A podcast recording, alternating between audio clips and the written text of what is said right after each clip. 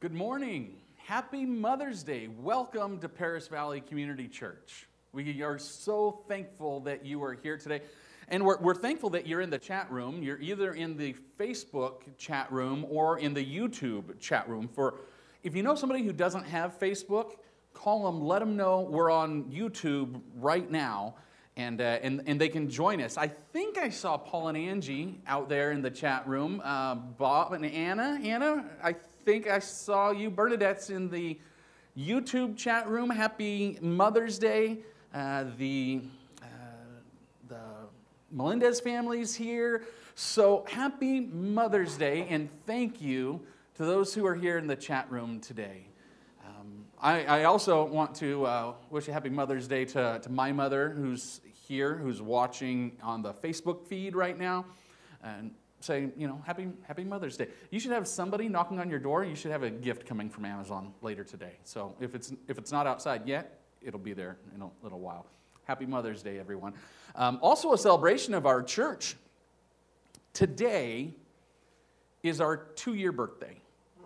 Our church launched, our very first Sunday church service launched on Mother's Day of 2018. So, Mother's Day is always going to be a celebration for us. So, um, prayers and thankfulness that the Lord has been with this ministry to allow us to get to, to two years and to be able to minister. So, thank you. Uh, thank you for your prayers. Thank you for all of your, your work and attention to God's word and obedience to, uh, to God's desires for our hearts through this, through this time. I'd ask you to open your Bibles with me to the Old Testament book of Exodus, and we're going to be in chapter 20 as we continue in a sermon series called Do the Ten Commandments Still Matter? Not only is our study today on the second commandment, not only is it the second commandment, but it's the second commandment of the first, first four commandments. That makes sense, right? But the first four commandments out of the 10, those focus on our relationship with God. The next six commandments focus with, on our relationship with others. So this morning, when we look at the second commandment, we're looking at our relationship with God. Now, there are some faith groups who will take the second commandment and combine it with the first commandment, and then take commandment number 10, split it in half, and, and now have 10 commandments. The second commandment that we're going to study today is intended from the original author of this, in the original language, being its own commandment. Last week we focused on God saying, Have no other lowercase g gods, right? Have no other gods before me. We are talking uppercase g God, that's God, God in heaven, God the Father, okay? And lowercase g God is just anything eh, to that is. Uh, that, that you're worshiping, right? It could be all kinds of different things. So that's lowercase g God. And God says, Have no other gods before me. But he continues in this regulation that has to do with our relationship with God in the second commandment. We read this in Exodus chapter 20, verses number 4 through 6, and it reads like this God says, You must not make for yourself an idol of any kind, or an image of anything in the heavens, or on the earth, or in the sea. You must not bow down to them or worship them, for I, the Lord your God, am a jealous God who will not tolerate your affection for other gods. I lay the sin of the parents upon their children. The entire family is affected, even children in the third and fourth generations of those who reject me. But I lavish unfailing love for a thousand generations on all those who love me and obey my commandments. You think, why would God need to give this commandment? Why is it the second thing, the, the second rule that he's telling his people? What did it mean to the original audience that, that he spoke these words to? And, and does it still matter to us? Does it, does it really apply to us in our day and age? Does it still matter? Well, yeah, it does. It does still matter. Even though some of you you say, well, I'm a New Testament Christian, and that's Old Testament. It still matters. You know why it still matters? Because Jesus says that it still matters. I'm going to put up on the screen uh, the, the, book of uh, Matthew. We're going to go to the Sermon on the Mount. And right after the Beatitudes, listen to what Jesus says in Matthew chapter 5 or in verse number 17. He says, Don't misunderstand why I have come. I did not come to abolish the law of Moses or the writings of the prophets. No, I came to accomplish their purpose. I tell you the truth, until heaven and earth disappear, not even the smallest detail of God's law will disappear until its purpose is achieved. So if you ignore the least commandment and teach others to do the same, you will be called the least in the kingdom of heaven. But anyone who obeys God's laws and teaches them will be called great in the kingdom of heaven. So, our Lord, Jesus Himself, says that the law and the commandments are relevant. They were relevant in His time, they're relevant in our time. That's why we're studying them right now. They are really important. I'm puzzled when people come to church and they bring maybe they bring a bible but it's, it's just a, a, new testament bible and i know that new testament bibles are, are given out at events and they're, they're a little less expensive to just buy a, a new testament bible but if you look at the amount of pages in the bible itself the new testament's about one third of the pages I think reading just one third of the Bible is like going into the kitchen and cooking one third of dinner. Your whole family is there and they've got a plate, and you're just putting this much on their plate, right? If I, if I sit down to dinner, I want my entire meal. I don't want just a third of my dinner. I would like all of my dinner. Even more, if I only had a third of the, of the meal, then that means that my body is void of two thirds of the nutrients that I need. There's things inside that the, the food, the vegetables, the, the um, you know, all of the vitamins that, I, that my body needs and your body needs. If you're only eating a third of the food that you're supposed to, then two thirds is missing. It would be fair to say that you need that to grow. Your body needs that. Your spiritual body needs the Old Testament. It does. It's part of the Bible. It is something that we need to study. If you want the full story, let's read the entire book. That's important. This morning, we're going to dive into the second commandment in a message that I have titled Point A to Point B Worship. When we read God's statement to us that you shall not make for yourself an idol of any kind or an image of anything in the heavens or on the earth or of the sea, most of us can in fact say that we don't have an idol at home up on the mantle um, and we're cool. Some of us would say, okay, you know what? Check that one off. I'm good we've been a ministry now for two years, and I've been to many of your homes. And I will say, I will vouch for you that in, in all the times that, that I've been through homes of uh, people in our church, I have never seen a shrine, I have never seen an idol. So I'm with you. Uh, there, there's no idols in my house. Does that mean, though, that we can just put a check mark on this one and move on to the third commandment? No. No. It's deeper than that. It's deeper than just having a shrine in our house. It's talking about having a shrine in your heart. See, making an idol is not the same as having other gods that we focused on last week. Because an idol is something, it is something that it, might not even be, it might not even look like an idol. It might not be a little statue like this, but it might be something that you're worshiping. Our modern day idols are very, very stealth. They might be hard to see, I don't want to dive deep into this. Point number one in your notes this morning. If, um, if you're joining us for the first time, on your sermon notes, which you can find on our website right now at parisvalleycc.com, and you could print that out and follow along with us. Point number one in your notes this morning is this how we worship and serve is just as important as who we worship and serve. You say, well, Pastor, I, I love to worship alone in my house. Um, that's just that's how I worship well. Or maybe I worship, wow, I worship so well in a big church with an awesome light show and a fog machine. That's, that's how I worship. And there's nothing wrong with the way you worship until there is something wrong with the way you worship.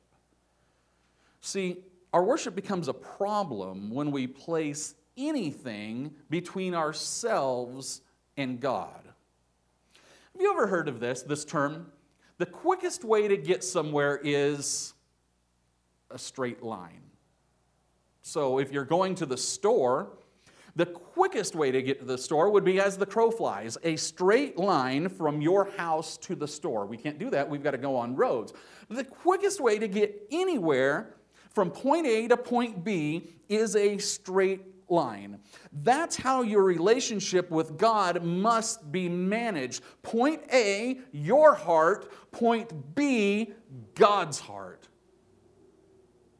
See, it means that when we're worshiping God, our worship goes from here, it goes from us, from our heart, directly to God. Point A to point B. When we think of it in this context, point A to point B, it's very easy now to see and recognize an idol, and I'll show you how, okay? Whenever you take God from point B and you move God to point C and you put something in point B, you've created an idol. That is an idol. You, something, someone, somewhere and God, there's something in the middle. That is an idol. Sometimes we feel that we need something or someone in point B for our prayers to, to get to the ear of God. Sometimes we feel that we need to something or, or someone uh, in point B for our worship to fill God's heart. Sometimes we feel that we need to be at a specific place, a church, a, a, temple, a parish.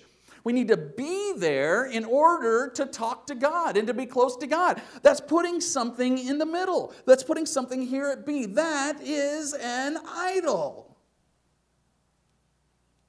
When you put anything, anyone, any person, any emotion between you and God, you are guilty of adultery. I'm sorry, you're not guilty of adultery. You are guilty of idolatry. It's close. You know why God gave this commandment to his people, to his chosen people? Because he knew. He knew that they were prone to creating idols. They had just come out of Egypt where idols were all over the place. It was part of the culture that they lived in there. And now they're out in the desert. They are looking for something to represent God. And that's what God resents. He is not a fan of something that represents God because now it's in position B, he's in position C. I want you to see that that God Himself says, I don't want you to have anything that represents me or anything that you feel reveals my nature. My nature, I am revealed in my word. You don't need an idol, you don't need something to reveal God. He reveals Himself to us. So we're going to go back to the book of Numbers. We're going to go into chapter 21 and look at a story of of the, uh, the Israelites in their, uh, they're, they're out in the desert, they're on their way towards the promised land. And I want you to follow me. I'm going to put this up on the screen. It's Numbers chapter 21, we're in verse number 4. Then the people of Israel set out from Mount Hor, and they were taking the road to the Red Sea to go around the land of Edom. But the people grew impatient with the long journey. And they began to speak against God and Moses. Why have you brought us out of Egypt to die here in the wilderness? They complained. There is nothing to eat here and nothing to drink. We hate this horrible manna. So the Lord sent poisonous snakes among the people, and many were bitten and died. Then the people came to Moses and cried out, We have sinned by speaking against the Lord and against you. Pray that the Lord will take away the snakes. So Moses prayed for the people. Then the Lord told him, Make a replica of a poisonous snake and attach it to a pole. All who are bitten will live if they simply look at it. So Moses made a snake out of bronze and attached it to a pole. Then anyone who was bitten by a snake could look at the bronze snake and be healed. I think it's so interesting that in Exodus chapter 20, we're told in the Ten Commandments not to make a, a graven image, not to make an idol. And here in Numbers, God tells Moses to make a replica snake, to make something. But he told him to do it with a purpose. This was God's direct instruction was to create this for out of obedience. But I want you to see how easy it is for people to take something that was made in obedience to God and turn it into an idol. This replica snake that Moses made. So we see the beginning of this snake made. We see the beginning of, of that idol. And we're going to read the end of it. It's the end of its life here in a moment. The people of Israel who were cured by this replica snake, someone held on to it. Someone continued as, as they went through the promised land. They spent time in Canaan. Somebody had it and it became a piece that was worshiped. It even became a piece that people made sacrifices to. It became a stumbling block to, to the people. 720 years after Moses created this, 700 years after he created that snake, put it on a pole for a specific purpose, it's hanging around. That snake is still hanging around. I want you to come with me. We're going to put this on the screen. 2 Kings chapter 18. Hezekiah, son of Ahaz, began to rule over Judah. Verse 2, he was 25 years old when he became king, and he reigned in Jerusalem 29 years. Verse 3, he did what was pleasing in the Lord's sight, just as his ancestor David had done. He removed the pagan shrines, smashed the sacred altars, cut down the Asherah poles. Watch this and he broke up the bronze serpent that Moses had made because the people of Israel had been offering sacrifices to it. It was a symbol that God brought amongst his people for a specific reason. And the people turned it into an idol. 720 years. Look how many generations that was that parents are teaching kids, and kids are growing up, becoming parents, teaching their kids. We worship this snake. Here's point number two in your notes. Even religious emblems and symbols can become idols and often do. When we make something or we elevate something and we consider it holy something that has become holy and, and we need it for our worship, we've created an idol. Is it, uh, is it an emblem? Is it a statue? Is it, is it a crucifix? Is it a, a cross? Is it a rosary? If it is something that you need for your worship, it has now become an idol because we're putting it in position B where God should be. See, we have a point A to point B relationship with God. We're not to put anything in the middle. There, is, there are some churches that have elevated emblems and other visuals and handheld items to a point of holiness, and it puts them in a position, these items, of being needed to be able to talk to God. I don't see anything in the Bible that says you need this to talk to me. If you're praying to a crucifix, if you're praying to a cross, maybe you've got a cross necklace, if you, if you hold it in prayer and you can't pray with, without that, if, if you're praying to a, fish symbol, maybe if you're, if you're praying to a statue of, of the Virgin Mary, if you're putting anything between your relationship with God, you are guilty of idolatry. It's the second commandment. I want you to see what Moses writes in Deuteronomy chapter 4. Verse 15, he says this, but be very careful.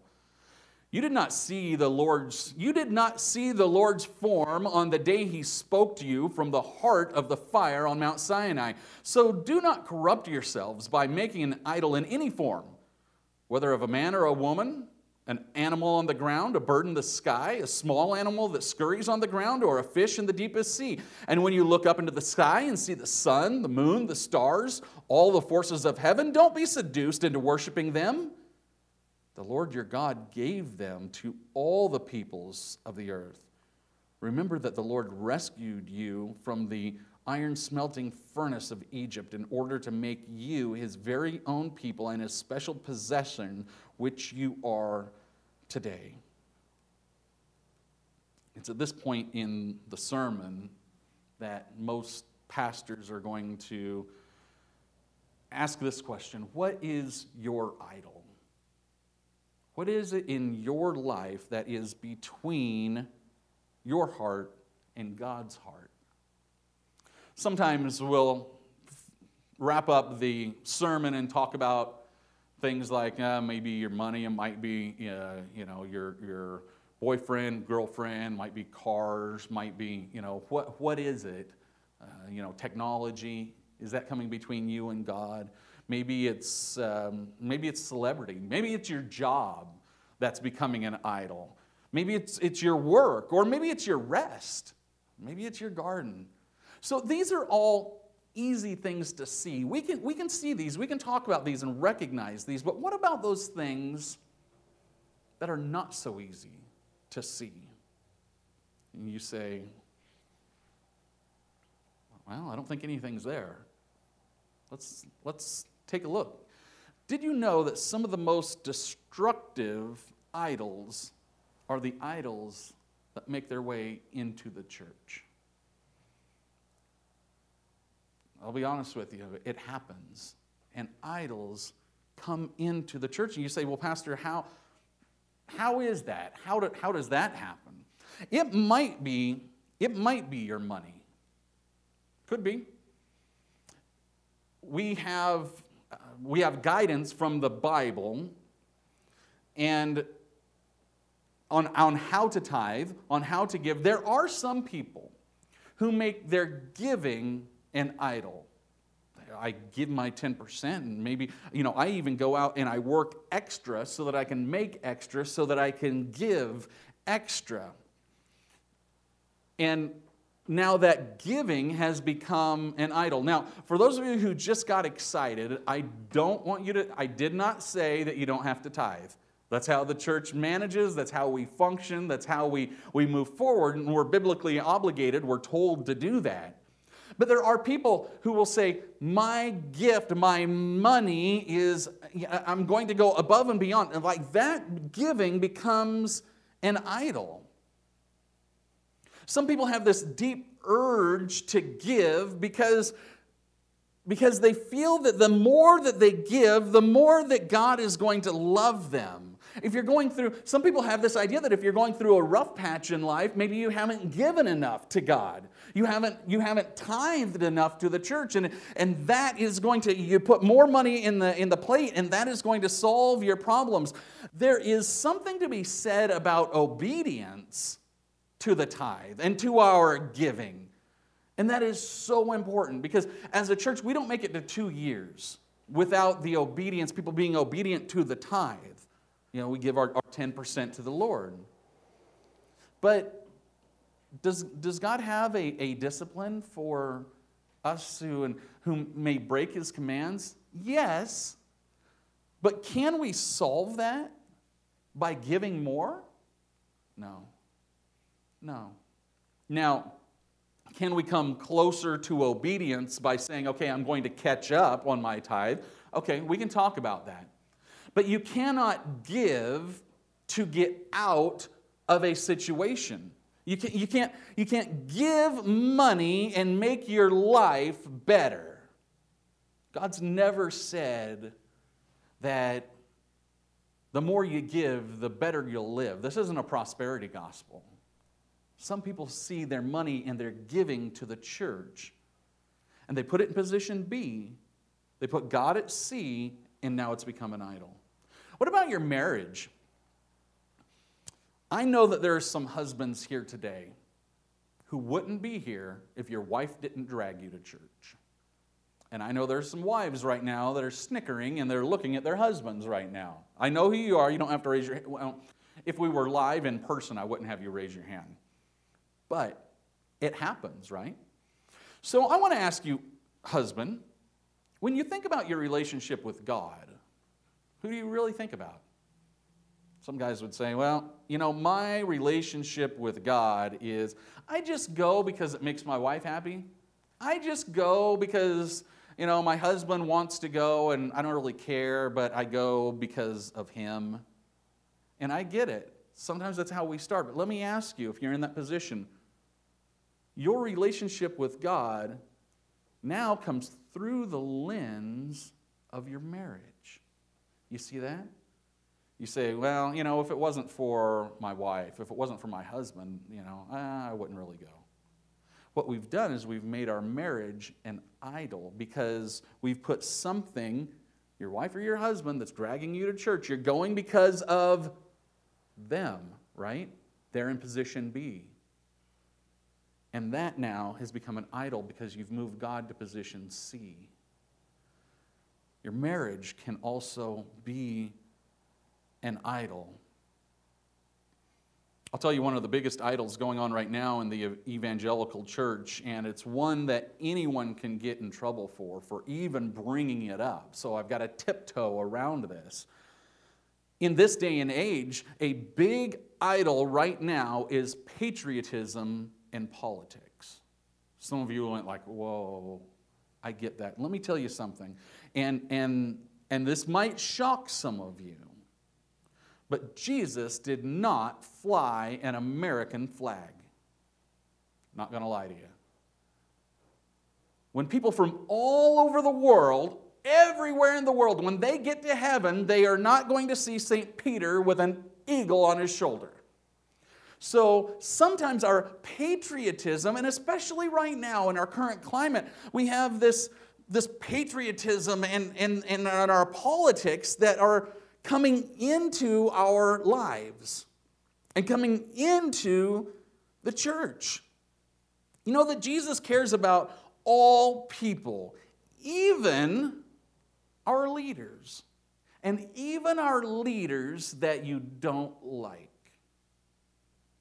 You know that we're told to pray for our leaders and that they are appointed by God. Because sometimes we have a problem with the leader so much that we say, well, God couldn't appoint this person. That means that we're putting ourselves in the position of God. And sometimes, and even right now, it seems like this, this deep divide in our country will even come into the church and you say, well, you know, I'm a, I'm a Christian, but I hang out with only people who are within my party now. I'm saddened to know and to see that you, you can drive around America right now and you can see flags with names of candidates, and you could count them in any town. But drive into any town and count the Christian flags that are flying in people's front yard. I guarantee you that number is going to be a lot lower. I don't see anyone driving around with trucks with the Christian flag flying. Sometimes our patriotism and our politics can become an idol. There are some people who will actually choose their church based on how they feel the pastor lands on the political spectrum. And if they get even, even an idea that, they, that the pastor has a different political standing on a particular issue than they do, they're going to grab their tithe, they're going to grab their family, and they're going to go church hopping. That's when we can see that there is something between our hearts and God. This, uh, politics and patriotism, in that situation, has become an idol. We can even find idols in the church in the way of our worship. Maybe, maybe you say, yeah, I like certain worship songs, or I like certain worship artists, or I'm only going to go to a church because they worship this way, or I, I'm only going to go to this church because they have a fog machine. Some of you know that. We don't have a fog machine. I don't know that we ever will have a fog machine. But see, when the way you worship becomes more important than who you worship, your worship has become an idol. What about your ministry? Your ministry at the church. I know that you love God. I know that you deeply want to serve Him. And I know that you were grown. You, you are part of the body of Christ, and you're part of the family, and, and everyone in the family has a part to play, and we're all a different part. You might be a big toe, you might be a knee, you might be a hand or, or eyes. We all have this part to play, but when your ministry, watch this, when your ministry ever becomes about you, your ministry has become an idol. If you have ever thought, my ministry wouldn't happen without me. Like I am the only one who could do it like this.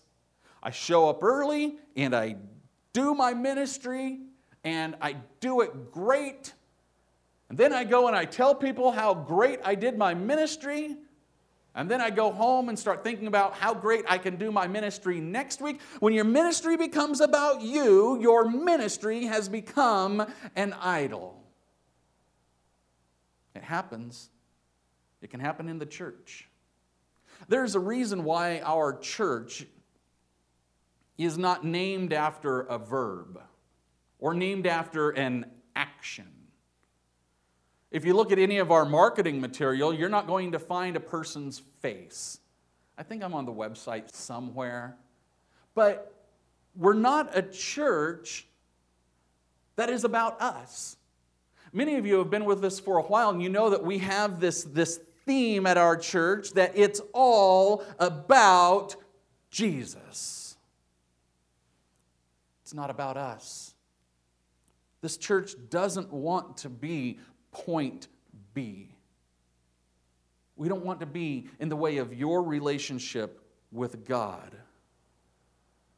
You don't have to come to this church to worship God. You don't have to be with me, your pastor, in order to pray and know that God is hearing your prayers. We're all growing together. But your relationship with God is personal. It is in point A to point B worship. When we pray, we pray to God. We don't pray to a priest or a pastor or not to a church. We pray to God. When we sing, we sing to God. Not to a priest or a pastor or at a specific church. We sing to God. When we study, we study for God. We don't study for a man or for a priest or a, or a pastor. We study for God. When we memorize Scripture, we memorize Scripture for God, not for a man, not for a priest, not for a a preacher, not for a church. We do it for God. When we long in our hearts, we long for God. We don't long for a priest or a pastor or man or a church. We long for God. This morning we've looked at idols in worship. In the past, we looked at, at, at God's people. And for the last few minutes, we've been looking at idols in our present, specifically in, in our ministry and how they can sneak into church. We have now, we have to look and talk about idols in the future. I want you to come back with me to Exodus, Exodus chapter 20. We're in verse number 5. Listen to this. This is God talking. He says, I lay the sins of the parents upon their children. The entire family is affected, even children in the third and fourth generations of those who reject me. But I lavish unfailing love for a thousand generations on those who love me and obey my commandments. This is point number three in your notes this morning. Idol worship destroys families. Wow. I've never heard that in a sermon like this before. Yeah, write it down. Idol worship destroys families. We can easily draw the line between idols that destroy families and, and some issues that happen in our modern day. What else destroys families? Alcohol. Al- alcoholics can, can destroy their family um, they, they can also destroy their relationship with the maybe wives, husbands, relationship with the kids.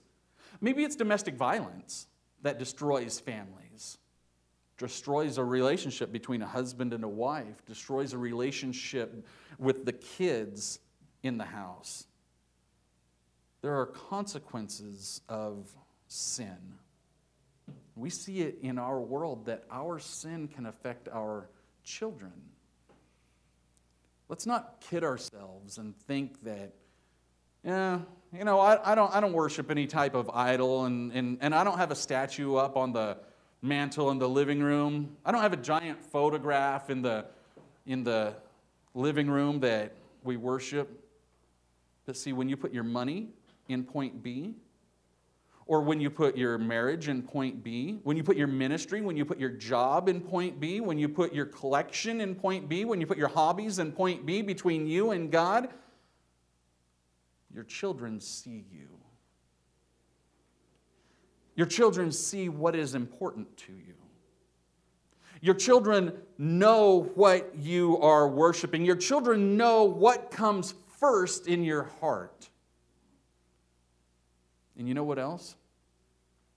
Because you do it, chances are your children think it's okay. You're a mom, you're a dad, you're a person of influence in the life of, of somebody who is looking up to you. You know that our wrongs transfer to our children, and our children can transfer it on. Most of us know somebody. Maybe, maybe you know an alcoholic in your family and you can see the destruction of that. You can see it personally. You know the relationships. And you might be able to see how, oh, my grandfather was an alcoholic and, and my, my dad followed in his footsteps, and, and I'm do my best to keep out of it. You can see how it goes from generation to generation. More than one generation? Yeah, it can affect more than one generation. More than two generations? Mm, maybe. More than three generations? It's, it's happened. It's happened before. But look at what else this verse says. Let me read this again. Exodus chapter 20, verse number 6 but I lavish unfailing love for a thousand generations on those who love me and obey my commandments. Now, your Bible might say this I lavish unfailing love on thousands, or for thousands on those who love me and obey my commandments. In, in, the original Hebrew, many scholars look at this and they see a parallel between thousands and previous just a, a, few words back talking about generations, they, they look at this and say, hey, it's saying generations. Your Bibles might say thousands of generations. Isn't it amazing to think and to know that your influence on children, on others in your life, and your influence on how to properly worship God can influence thousands of generations? You know what that means? That means that you work to assure yourself that you're going to see your children in heaven. And you work to assure yourself that you're going to see your parents in heaven. And you work to assure yourself that you're going to see your siblings in heaven. And then you work with your kids to assure yourself that your grandkids are going to be in heaven. And now you work with your kids to, to assure that your great grandchildren are going to be there with you in heaven. And then your children are influencing their grandparents and their grandkids. And your great grandkids are influencing their kids all to make sure that they're going to be in heaven. You see, your influence can, can work its way down a thousand generations because of what you do, because of how you worship. You say, Well, Pastor, I thought the Bible says that children don't pay for the sins of their parents. Well, they don't.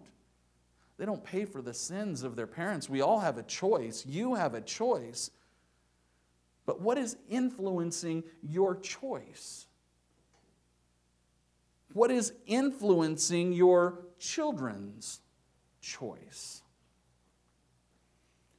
Is your direction for them to worship their Creator?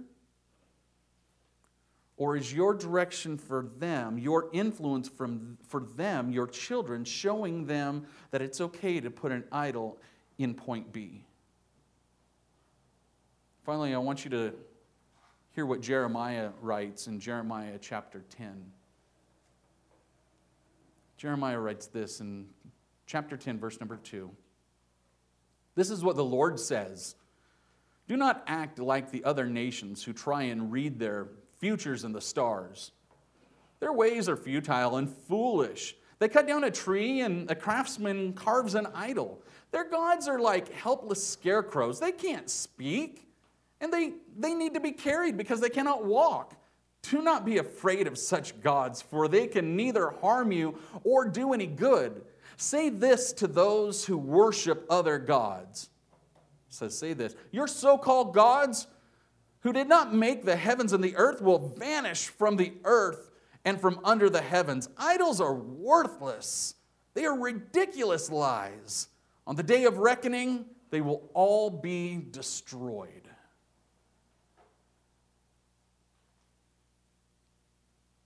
What is it? What is it that is getting between your heart, point A, and God's heart, point B? Have we moved God to point C so that we could put something else in between? What's here? Your relationship with God goes here. Point A to point B. You can pray to God. You can sing to God. You can worship God. You can thank God. But you don't need anything here. I am going to ask this morning what is in point B right now?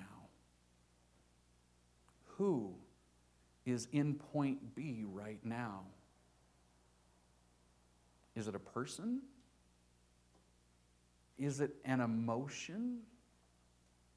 Is it a place? Is it an item? Is it politics? Is it a flag? Is it a nation? Is it a feeling? Is it anger?